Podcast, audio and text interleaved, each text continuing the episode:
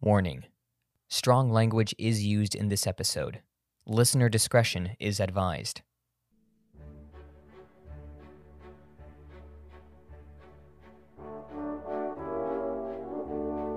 It was a Christmas dinner just like any other before. My family had gathered, and if you are familiar with Irish Catholic family gatherings, you know there's a lot of drinking going on. It was a large party, 4 uncles, 2 aunts, a couple cousins, my parents and I, and of course, my grandfather. He had fought in World War II, and for years we had heard him tell the same stories again and again. We loved them, and he definitely enjoyed telling them, even if they were embellished just a bit more with each telling. This Christmas was a bit different, and I can't tell you exactly why.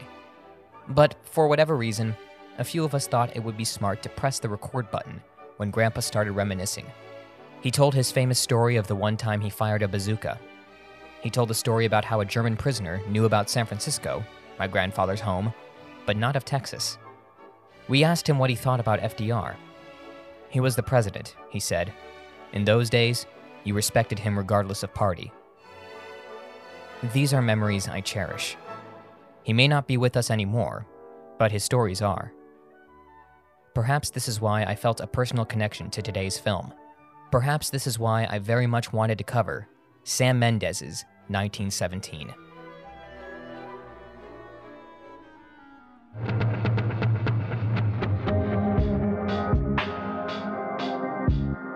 You're listening to Film Survey with J.G. Murphy. I am your host, J.G. Every week, we explore the history and themes of some of the greatest films in cinema history. But instead of randomly picking films week in and week out, we look at a certain theme and multiple films that are linked by that theme, sort of like a college course. Season 2 is entitled, We Shall Never Surrender, England's History on the Silver Screen. This show is part of the TMK Pictures family of podcasts. For more content, please visit our website, www.tmkpictures.com, and our YouTube channel. Just look for the Green Clover.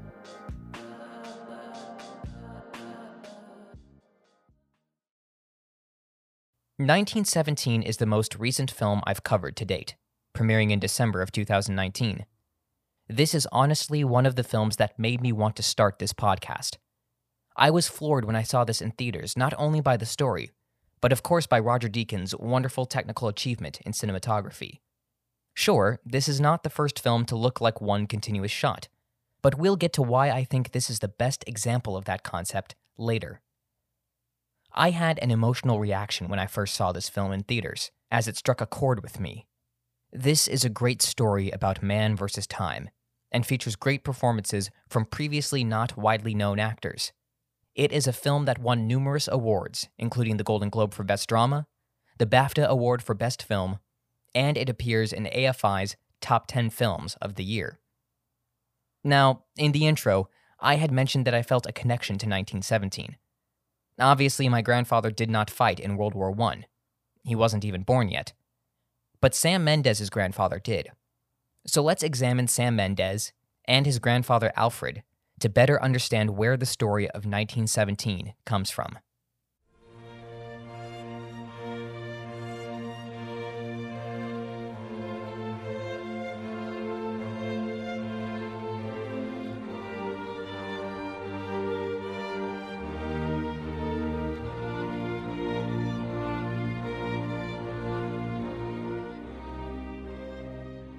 Alfred Mendes was born on November 18, 1897, the eldest of 6 children. Mendes was raised in Trinidad and educated in Port of Spain until 1912. He continued his studies in the United Kingdom and had hoped to attend university.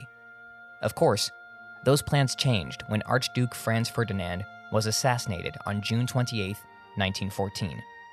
Against his father's wishes, he enlisted in the military and served in the 1st Battalion King's Royal Rifle Brigade and fought for 2 years in Flanders along the Belgian front. He was awarded a military medal for distinguishing himself on the battlefield.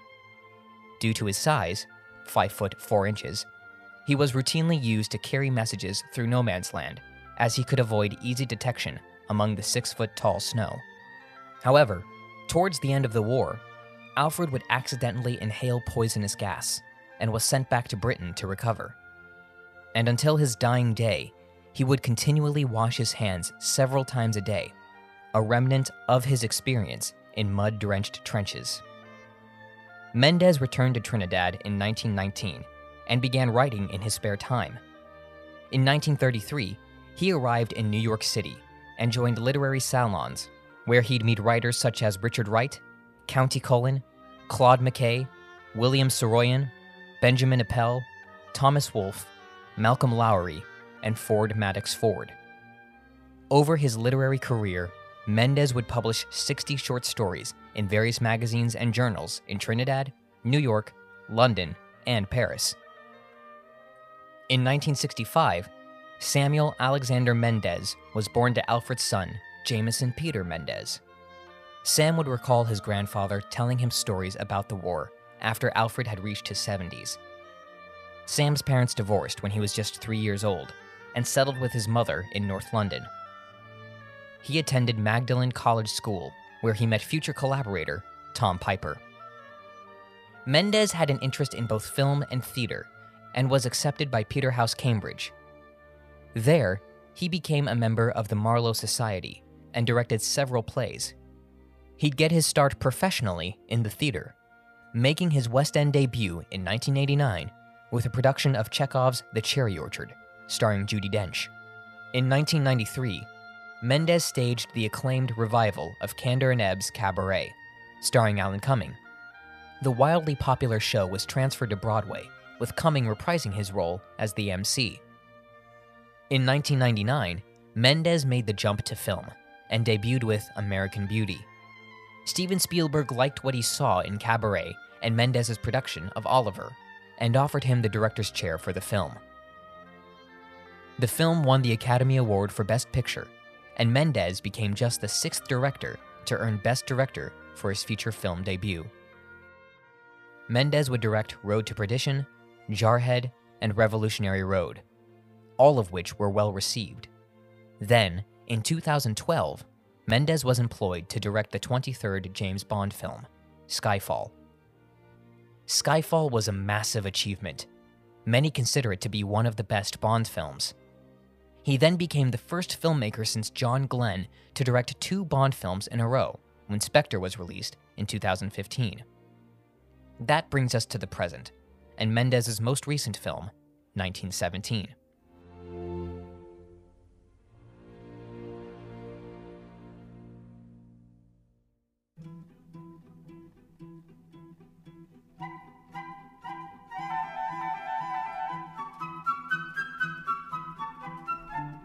Mendes based 1917 on stories his grandfather Alfred told him when he was a child.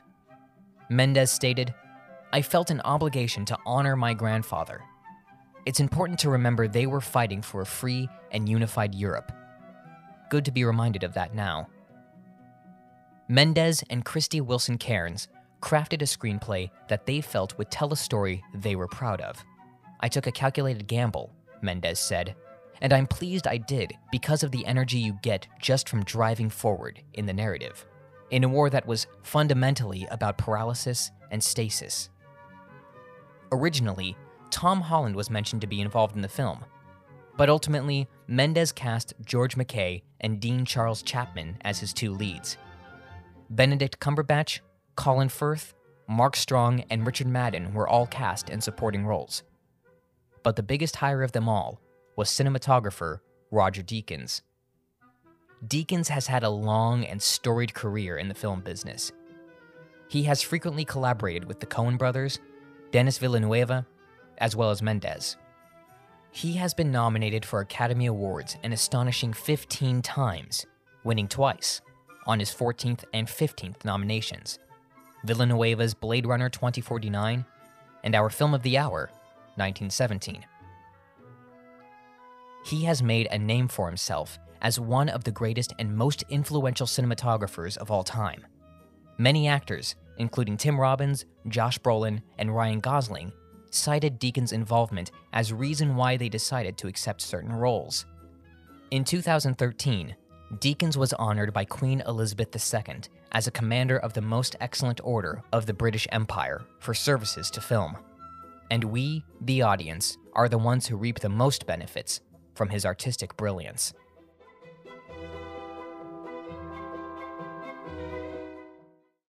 Our story continues in a moment. And now, back to the show.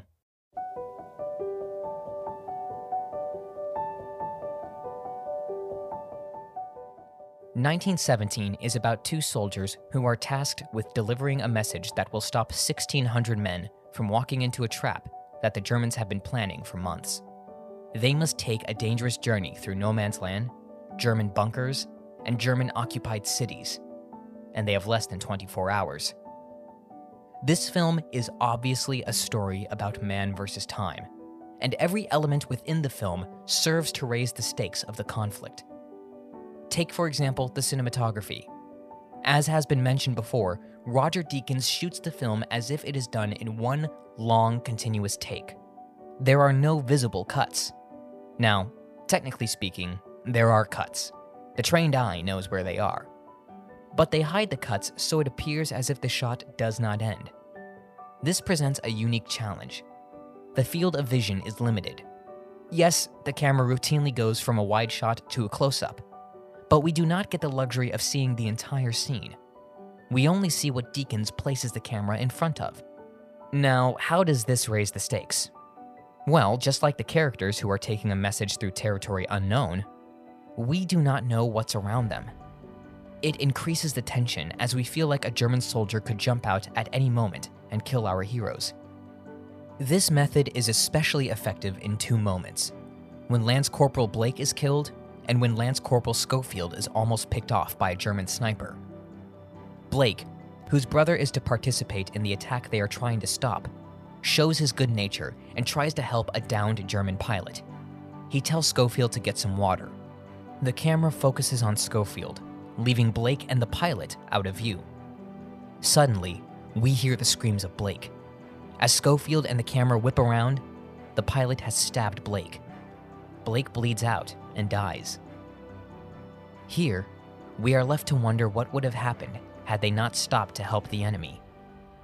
We can't help but think, you're losing time, and they paid a hefty price for it.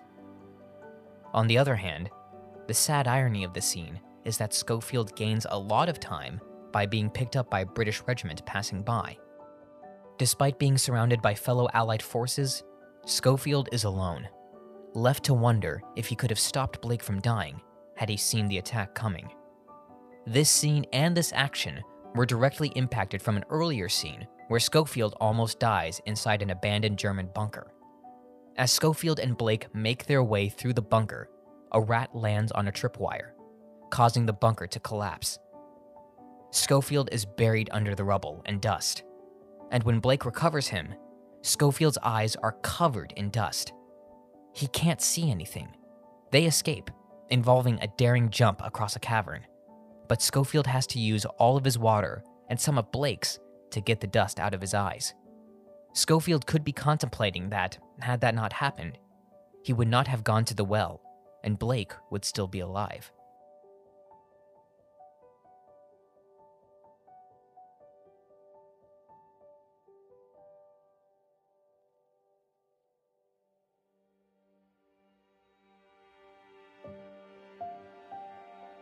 Later on, Schofield leaves the unit that picked him up. A downed bridge by Acoust, the city he's looking for, causes the unit to reroute by 30 miles, something Schofield cannot afford. So he decides to cross the river on his own and cut through the city in ruins. As he crosses the river through the ruins of the bridge, out of nowhere, a sniper rings out, nearly hitting Schofield in the head. Again, because of how Deakins places the camera, we cannot see the sniper. We weren't aware of its existence in the first place. There is a sense that if it isn't on the screen, it must not exist.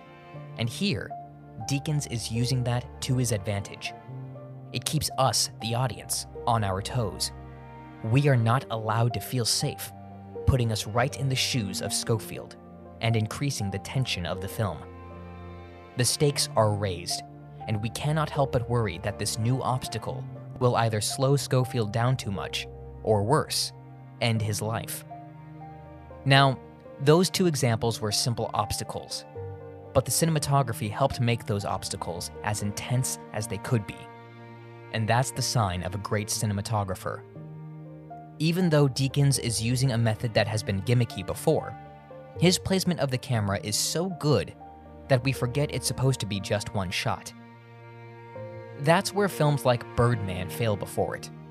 Don't get me wrong, I love Birdman, and I think it's a really good film, but I get a feeling that you are hyper-aware at all times that it's supposed to look like one continuous shot. There is a hint of, look how cool this is, rather than, how can this method better tell the story? I don't think the one continuous shot helps tell the story of Birdman, but it absolutely helps tell the story here in 1917.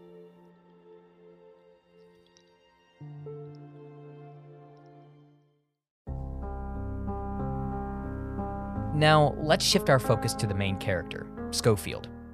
Lance Corporal Schofield is the textbook definition of the reluctant hero. The reluctant hero is often described as, quote, an everyman forced into surreal situations which requires them to rise to the heroism, or as a person with special abilities who nonetheless evinces a desire to avoid using those abilities for the benefit of others. Examples of the reluctant hero are John McClane from Die Hard, Han Solo from Star Wars, and Eddie Valiant from Who Framed Roger Rabbit. Some would even consider astronaut Neil Armstrong as a reluctant hero. Schofield has a medal from the Battle of the Somme, something Blake idolizes him for. Blake constantly asks him about the medal and where he keeps it, if he can see it. Schofield tells Blake he gave it away because it's just a bit of tin. Blake, on the other hand, is Schofield's foil. He is bright-eyed. He wants to be a hero. This task is his ticket to heroism and a medal. But for Schofield, he wonders why Blake even picked him to travel with him. Here, dramatic irony comes up again, as Blake is the one who pays for it with his life. Schofield must carry on the mission, and it is here that he finds his purpose. He makes the mission less about his reluctance and more about saving his friend's brother. He couldn't keep his friend alive, so making sure his brother does not get killed in the ambush would be a small consolation. Later on, Schofield is met with an enticing opportunity to escape the war altogether. When hiding from the Germans in the ruined city of Akust, he happens upon a young woman and a baby that is not her own. Earlier in the film, Schofield stated that he came back to the war because home just wasn't the same. But here, a helpless child calls to him. He almost feels the need to stay and help the two, protect them from the war, and find safe passage. That spell is broken when the morning bells ring out. Again, time comes back, and he doesn't have much time left. Much to the dismay of the woman, he must uphold his promise to Blake. This is where Schofield becomes more daring. He strangles a German soldier to death and escapes the city by jumping over a waterfall. When he's washed ashore over dozens of dead bodies, he comes upon D Company, the last wave of the attack he is supposed to stop. Due to an overcrowded trench, Schofield throws reason out of the window and decides to leave the trenches and run straight for Colonel Mackenzie's bunker through the battlefield. He dodges explosions and runs into a few British soldiers. It's his most heroic action, but it bore out of desperation. When he finally gets to Colonel Mackenzie and hands over the orders to stop the attack, Mackenzie tells him to fuck off. Here, we see a slight change in tone from Schofield. He may not have wanted thanks or praise, but the fact that Mackenzie refuses to praise him and instead tells him to get out of his face leaves Schofield wanting more. After all he had gone through, after 1,600 men almost marched to their grave, Schofield gets nothing. It's the harsh reminder of war, and feels like a slap in the face.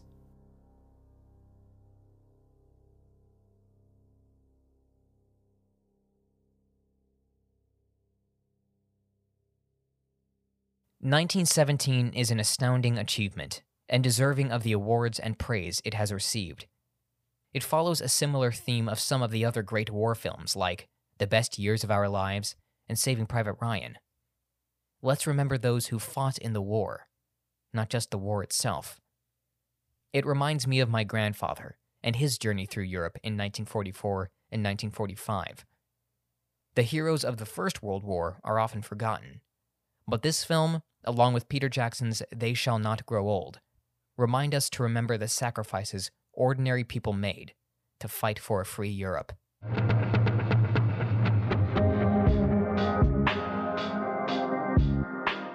Next week, we will continue our exploration of English history through film with Tom Hooper's The King's Speech. Thank you for stopping by on this week's episode of Film Survey. This show is researched, written, and hosted by myself, JG Murphy, and is part of the TMK Pictures family of podcasts.